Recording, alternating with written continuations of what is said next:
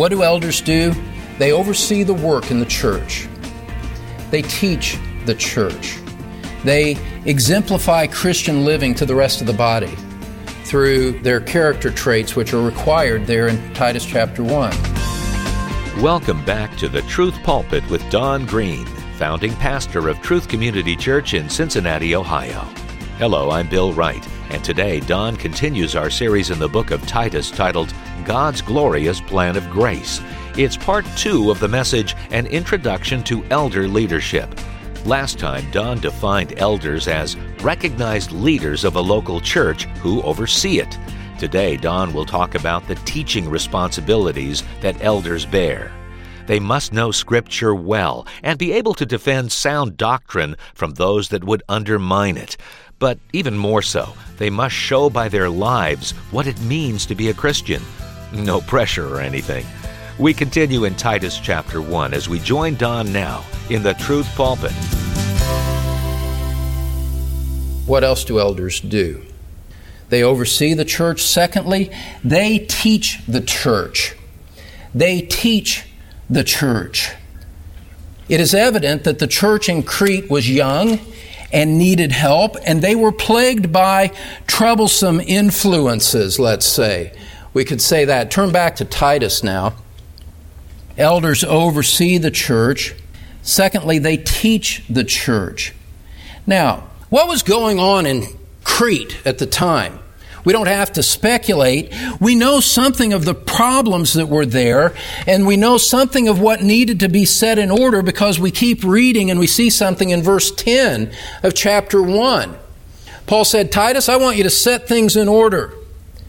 Why, Paul? What needs to be set in order? As if Titus didn't know. Verse 10 set things in order. Why? For. Verse 10 For. Here's why it needs to be set in order. There are many rebellious men, empty talkers and deceivers, especially those of the circumcision. There was a large Jewish influence on the island of Crete. We'll look at that sometime. Many rebellious men, empty talkers, deceivers, especially those of the circumcision, who must be silenced, Titus. These men must be silenced because they are upsetting whole families, teaching things they should not teach for the sake of sordid gain. Verse 12 One of themselves, a prophet of their own, said, Cretans are always liars, evil beasts, and lazy gluttons. And Paul says that poet was right. Verse 13 This testimony is true. Cretans are like that. And so, here's the situation that Titus was facing as he looks at this, as these believers dispersed throughout the island of Crete. They were being influenced by men who were not submissive to the gospel. They were rebellious men who carried about in them the animation of the spirit that marked the culture of their day. Rebellious, lazy, evil, wicked men, Paul says. And he says, Titus, there are men like that, especially the ones who are Jews, that are, that are influencing the church. They're upsetting entire families. Their teaching is all wrong. Titus, you need to get in there and straighten that out. You need to appoint men who can get in there and help you straighten that out. You see? And part of the problem was bad teaching. They were teaching things that they should not teach. Well, part of the responsibility of elders is that they teach the church. Look at verse 9, chapter 1, verse 9. Paul says he's still listing the qualifications of elders. And he says, An elder must be someone who is holding fast the faithful word which is in accordance with the teaching, the apostolic teaching that Paul had given. These elders, Titus, they have to be able to hold fast. They must be ones who hold fast the faithful word which is in accordance with the teaching so that he will be able both to exhort in sound doctrine and to refute those who contradict. Look, this is, uh, you know, you think about what elders are responsible for. This is really sobering. This is really sobering. And, and I want to tell you, it weighs on me either consciously or just below my conscious thought every time I step into a pulpit. That elders are uniquely responsible for the teaching in the church. And they have to uphold, listen, they have to uphold the truth that Christ died to deliver to his church. They have to uphold and defend the truth that prophets shed their blood for in the Old Testament. They have to, they have to defend that body of truth that has been given to the saints. And they have to be faithful to it, and they have to get it right. That's a lot of responsibility. Because you know what? James says, James chapter 3 says, Let not many of you become teachers, because you're going to face a stricter judgment when you do. When I stand before Christ and give an account of my life at the judgment seat of Christ, I'm going to face a stricter judgment as a result of having been a teacher of God's Word. That's true of every elder. This is a sober responsibility that elders have to presume to teach the Word of God to the people of God. That's what elders are called to do. And so, look, if you've never felt a, a, call to teach, a responsibility to teach, it's not something that you've really wanted to do, you don't need to apologize for that. There's a sense in which you could thank God for that that you don't carry that responsibility that you'll one day give an account for. Uh, you know, especially young men, they come and they see a guy up front, they say, Hey, I want to be like that. Sometimes motivated simply by wanting to be up front. Well, when that's the motivation, guys aren't getting it at all.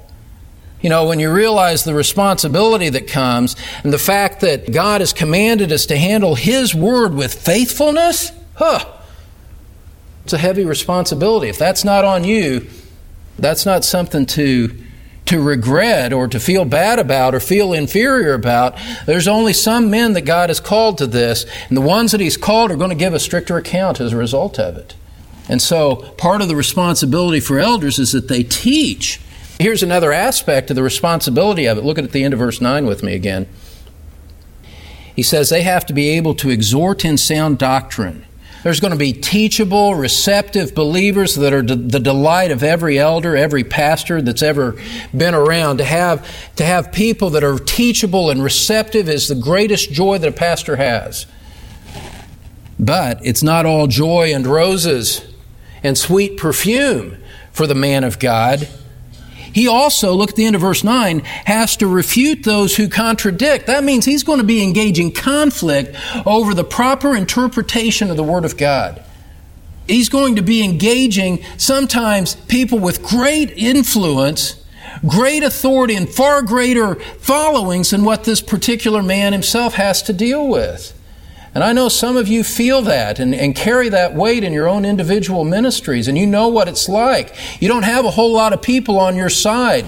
The big voices are arrayed against you and challenging you. That's the way it is for elders. That's the way it is for teachers of God's Word. And the elders have to be able to step up to that and say, I understand what you say, and here's why you're wrong and the thing on top of that is an elder has to be able to smile when he does it. And so, elders have to teach, and that's a great responsibility. Look at chapter 2, verse 1. You'll see this teaching theme throughout Titus and also through 1st and 2nd Timothy. We won't go into the other ones. But Titus chapter 2, verse 1, Paul says, As for you, speak the things which are fitting for sound doctrine. Sound doctrine is at the heart of being a true elder. Verse 15, these things speak and exhort and reprove with all authority. Let no one disregard you. You have to teach sound doctrine. Titus, these elders have to be able to teach sound doctrine. They need to speak it with an air of authority so that people have the sense that the Word of God is serious, the Word of God is true, and they respond and submit their hearts to its authority. Look, this is part of the reason why a pastor can't be a jokester and a comedian in the pulpit. And you guys have all seen these comedians and these jokers with their million dollar smiles. But the pastor, an elder, can't be a comedian. Because if you're a comedian, you know what? People don't take you seriously. The whole point of being a comedian is you, are telling people, don't take me seriously. I, I'm here to make you laugh not to instruct you with authority. And so, The elder has to be a sober minded man who can handle the Word of God, who is evidently in love with the Word of God. It's obvious to everyone, and he has a skill and an ability to handle that so that people learn when he teaches. That's the responsibility of an elder. And Titus, Paul tells Titus, Titus, I want you to appoint elders who know how to teach, who can refute this false teaching that's infecting this group of believers on the island of Crete. Titus, they're undermining the gospel. They're upsetting entire families, Titus. Titus, get the right men in there so that they can be strong and fight for the truth and as part of their oversight responsibility, as elders teach, as they minister, as they refute false teaching. You know what happens? You know what starts to happen? Families that used to be upset start to settle down. Families that used to be in conflict start to find themselves more at peace because the, the truth of the Word of God when you drive out error through true teaching, it has a settling impact on the souls of everyone that's under the, under the sound of the voice of, that, of those teaching elders. And one of the things that you see in this, one of, one of the things that you see, when Paul says in verse 11, look at verse 11 with me again. He says they're upsetting whole families, Titus. These empty talkers and deceivers are upsetting whole families. You see, that hints at that oversight, that pastoral oversight role that elders, that elders have. When families are upset by false teaching, elders step in and say, Let me clarify this for you. Let me help you with this. And they say, Oh, oh, oh, I'm so glad you helped me with that. And the upset families turn into peaceful families, which says something it means that the families in the church in the first century and here in northern Kentucky, the families in the church and their demeanor, it matters. It's important.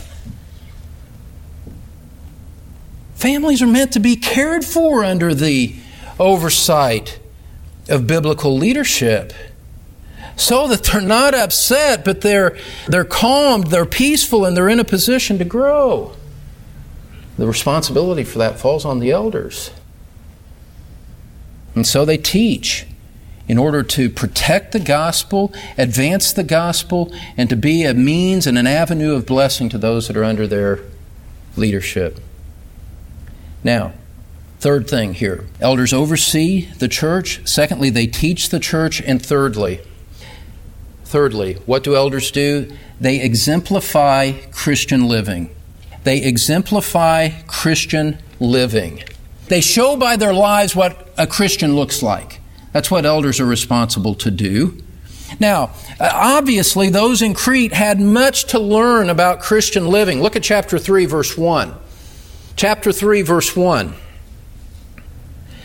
Paul tells Titus, remind them speaking to those who would re- receive his teaching, these people that were scattered throughout the island of Crete, who were known by culture to be empty talkers and evil beasts and liars and lazy gluttons. Boy, wouldn't you hate to be a part of that and have an apostle call you out, say, You come from a culture and your guys are evil beasts and lazy, lazy gluttons? What's the matter with you? Well, there was a lot of carryover and baggage from you know, their culture and their prior lives. And so they needed help.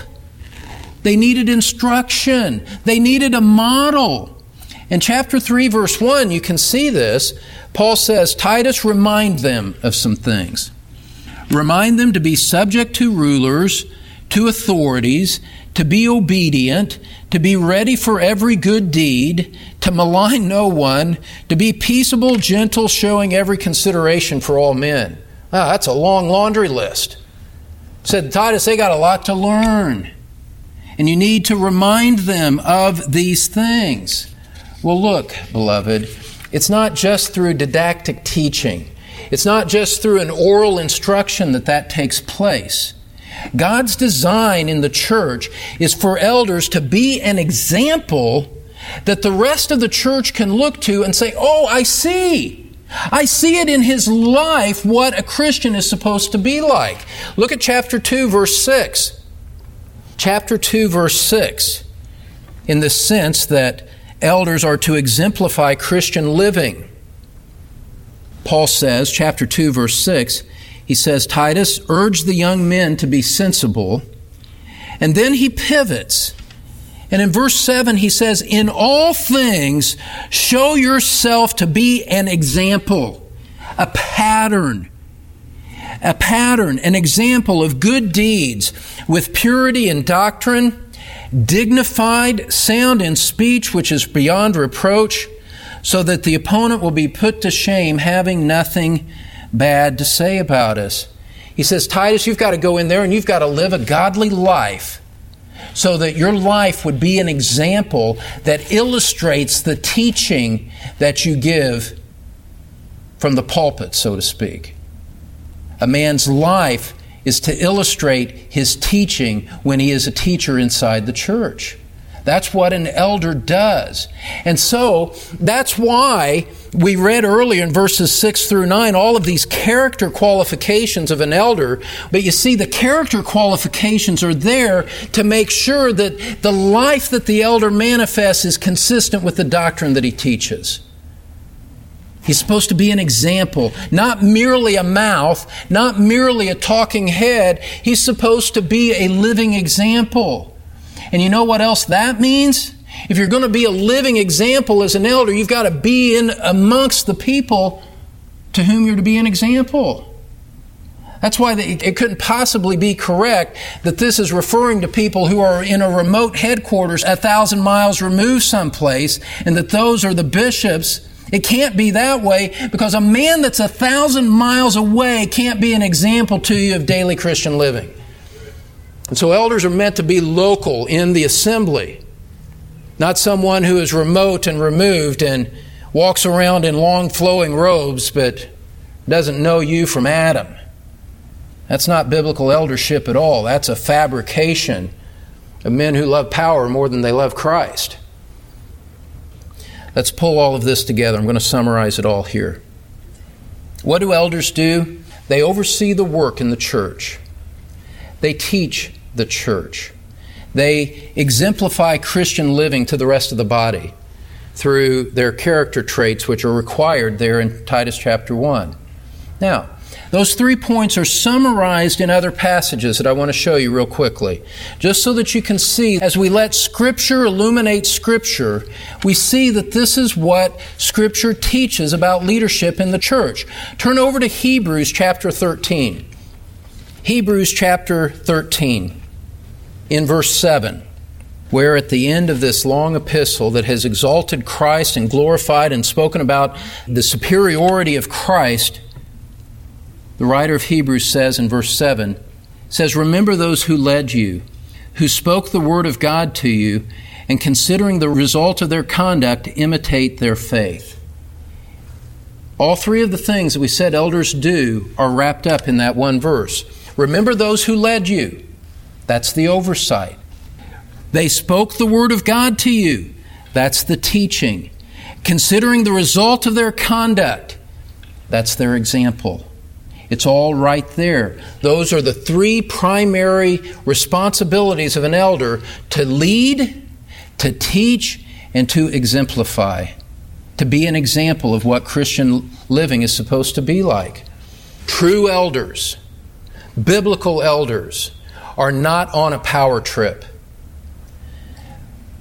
They are merely the human instruments through whom God leads the church.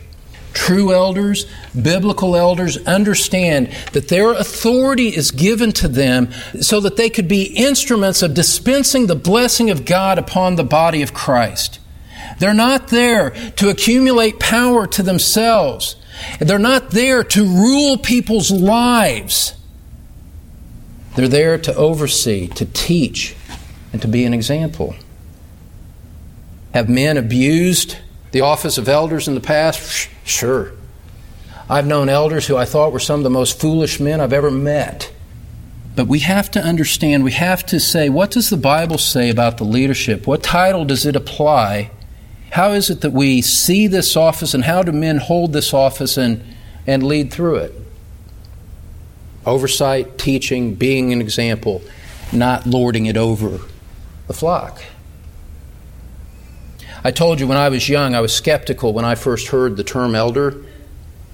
I went into that church and I stayed there for a while. It was new to me. I was a brand new Christian. And I was very untrusting. I mean, not only had I not ever seen it before, I was a law school student, and so you're just you're just untrusting and probably untrustworthy yourself. You know, there's just all this skepticism that was wrapped up in my in my whole demeanor, my whole persona. Very skeptical young man wanted, you know, I was very, very uncertain about what this was going to be like, and I was reserving judgment as to whether this was going to work or not. Elder, never heard that term before. What does that mean? Then you know what happened? You don't? I'll tell you. The Lord brought one of those elders into my life A man named Morris Robertson. Far as I know, he's still living. Haven't talked to him for a long, long time. Morris was probably in his early 50s at the time. What a great age that is. You know what Morris did? He taught me. He led a small group Bible study, taught me and some other people some of the basic fundamentals of Christian doctrine. You know what else he did? He had me into his home. I watched him interact. I, had, I did not have a Christian father, like many of you have never had a Christian father. I watched him interact with his family, how he spoke with his wife, the affection that he showed toward his kids. And you know what I learned in that process? Biblical elders, both words being important there, biblical elders, Morris Robertson in particular, was not a threat to me at all. Morris Robertson was an instrument of the blessing of God in my life. His position, and he never, ever bared the arm of his authority in any of his conversations with me. It was, it was not even on the surface of anything that we did. His authority, his influence came through his example, through his teaching, through his loving oversight, not only of my life, but of his fear of that wonderful church at the time. So when we're talking about elders here, that's a picture that's a picture of what biblical eldership in truth community is going to be like. We're talking about the spiritual leaders in a local church who oversee the ministry, that teach and live lives that serve as an example to the rest of the flock what you have to know from the scriptures because God's the one who appointed this, right? This comes from Scripture. This, this pattern comes from Scripture. It comes from the very Christ who shed his own blood to save us from our sins. The, the Christ who has all authority said, This is how I want it done in our church, in, in my church, speaking as Christ. But see, biblical eldership is an instrument of God's blessing to God's people. And as we go forward in the future, we're going to ask the question how do we know what men to appoint to that position? How do we know that we can trust the men in that position? We're going to answer that question. How is it that a congregation interacts with elders? We're going to deal with those questions. Those are all important questions and all things that we must answer thoroughly before we move forward all I want you to see today is what is an elder? Church leader.